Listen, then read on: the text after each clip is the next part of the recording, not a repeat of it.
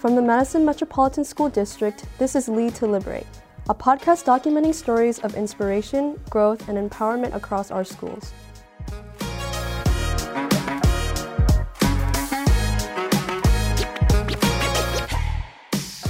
Hello, and welcome back to Lead to Liberate.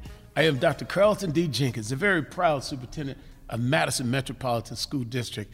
And we really do appreciate everybody choosing to listen in at our podcast. Each week, we're bringing it to you real.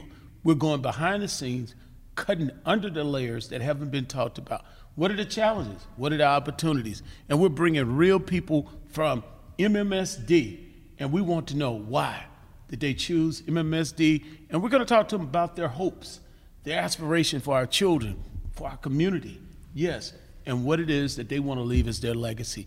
Today, I am so proud to have with us our one and only, our former state superintendent, the individual that was leading us through the pandemic in many ways. She worked on a local level, state level, on a national and a global level, really trying to make it happen in this historic pandemic. Recently retired, and now she's joining us today in MMSD for a conversation on Lead to Liberate. Yes, very proud to have with us Ms. Carolyn Stanford Taylor, the individual that's led us through this pandemic and now joining MMSD. How are you, Ms. Stanford Taylor? I am wonderful. Thank you. So great to be here with you today. Oh, we're so glad to have you here. And really, we have you here for us, but we also have you here for the community because individuals want to know what would make Mrs. Carolyn Stanford Taylor, longtime district employee, led the state, the most celebrated African American in Wisconsin's history, come to MMSD. Tell us, why, why are you really here? Well, I am MMSD proud. This is where my career began. I started as a teacher with MMSD, moved on to become an administrator here, spent 21 years here before moving to the state level as assistant state superintendent for 17 and a half years and then as state superintendent for two and a half years. So when I had the opportunity to come back and to give back, I accepted readily. Wow, that's that's really interesting to me because I was sitting there with the big five superintendents, and we had some challenging things to do uh, during the pandemic. And one of the things that was really challenging about it, how do we not just look at ourselves as individual districts, but how do we come together? And there she goes. This is Carolyn Stanford Taylor. She created a space for us to begin to collaborate, and we've been doing that collaboration right now as the Big Five superintendents. Tell me, how's that going to play out in our district? You're known for collaborating. You're known for bringing different groups together. Your new title here, Deputy Superintendent of Diversity, Equity, and Inclusion. So, what does that mean here in MMSD? This gives me an opportunity for all of those things that I did at the state and for all of the experiences that I brought to the state to use those at a local level. When you're at the state level, you're talking broadly because districts vary throughout our state. And as you mentioned, bringing the big five superintendents together was one of my legacy uh, things that I will always treasure because I saw a collaboration with those five who had so much in common. Being a state superintendent is a lonely job, right? You're at the top, everything comes to you, everything rests with you, decisions made rest with you.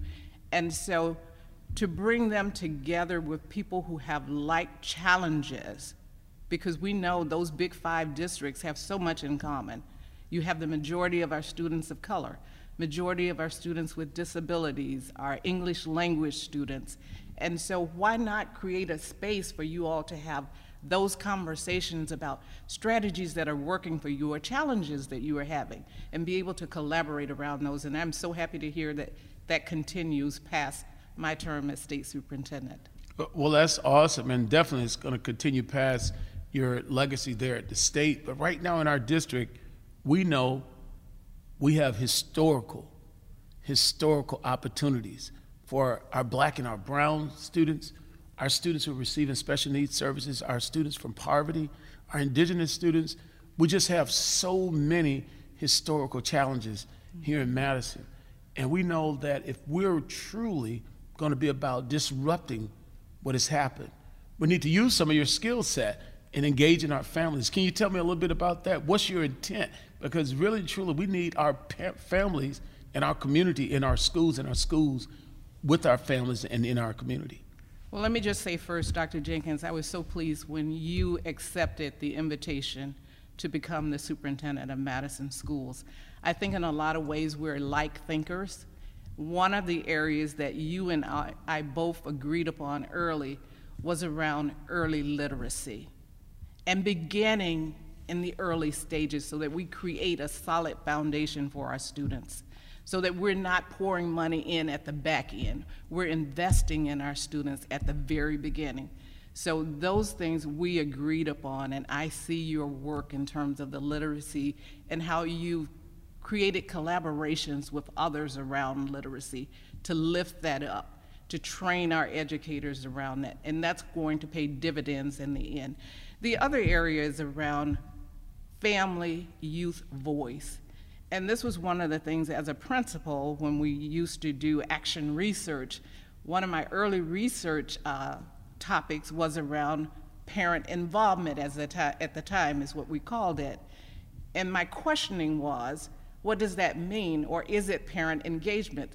So before this really, this term of engagement really started, it was one of my wonderings. And what does that mean to be engaged? And how do we bring those stakeholders into the educational environment and value what they bring to the table? Because we know that our families are our first teachers of our students. They have valuable information to share with us, and that we need them to be partners in this enterprise.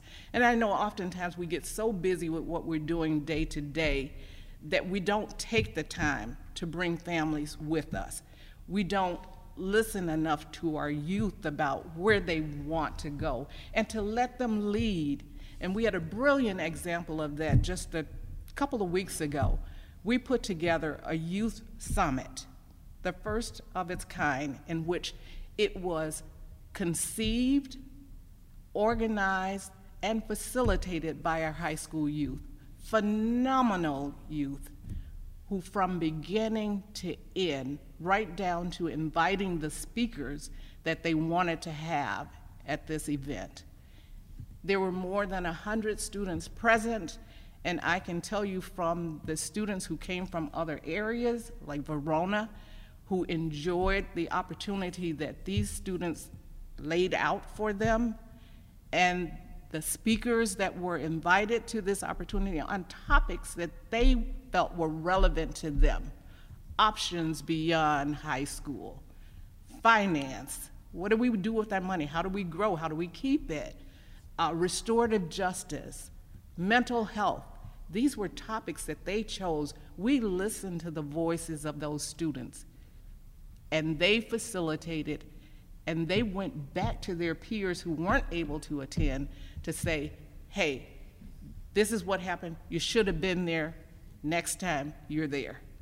Wow, that's awesome. And I tell you, Ms. Stanford Taylor, we can listen to you all day talk about the work that you're doing here and what you plan to do. Recently, we were notified that we have over 560 perfect AP scores. Wow. When you look at our high schools, so much going on with our schools. Schools being just tops in the state, tops in the county.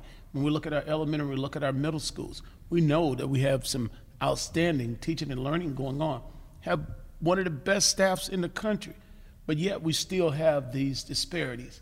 And these disparities here in the state of Wisconsin, on the recent NAEP results, we're number one again. And not only just number one, but the next closest state, uh, we had 37% in terms of our disparities. The next closest state had 18%. So now when we think about including these families, you know, we're really excited about mm-hmm. this too, right? Mm-hmm. Because we know we have to do this. This thing called the village builders. Uh, we talk about staffing shortages. Talk to us a little bit about this. And actually, Dr. Jenkins started this thinking in terms of can we get people from the community into our schools working with our, our children? we thought about the pandemic and what happened with our families and our students during that time with them being disconnected and bringing them back into a school environment which they'd been absent from for almost two years. There were some in and outs, but mostly uh, being absent. And how did that adjustment, or how did we see that adjustment happening so that students could maximize their engagement? And so we know just by child development the things that happen at certain times during a student's life. But looking at our students who had not had a normalized school experience over the last couple of years, how are we bringing them back and how are we tending to their social, emotional, and mental well being? And so we came up with this idea of bringing people from the community who are advocates for our public schools, who are in working with our kids, volunteering and doing that kind of work, bringing them in on a regular basis as a village builder. And so at the elementary level, we have people who go into the schools who work with students around their readiness. It's that warm, nurturing individual who can help students process their emotions and whatever it is that they bring with them that morning to get them ready to engage in what's happening in the classroom so that we don't have students absent from that environment. And then at the high school level, we created positions that are called student engagement specialists. And those folks will work across transition points because we know that we lose many of our students at that high school transition. So much of what we're talking about is about relationships. It comes back to relationships. And we know in the early stages, I always say that kindergarten teachers got it right.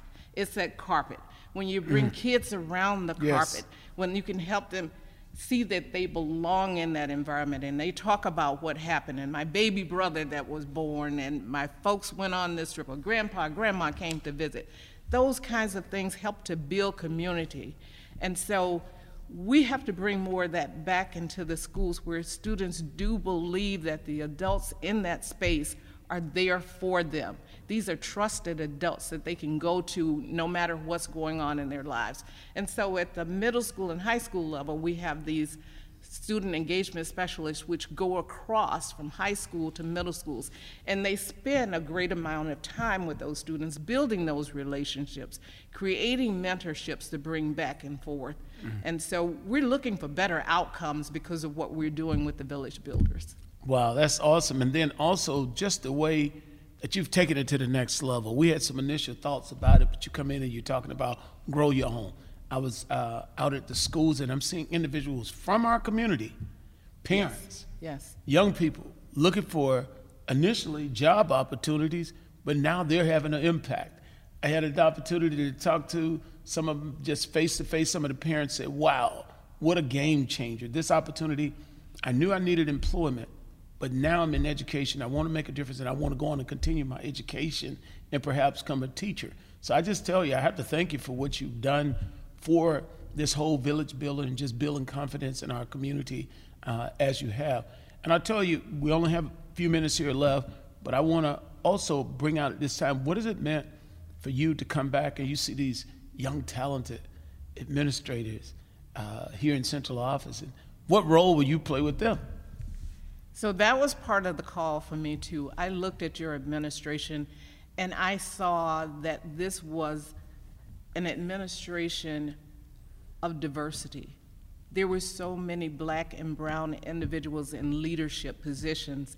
And recall that I started working here in 1980 and things looked a whole lot different. there were many spaces yes. where I was the only person of color.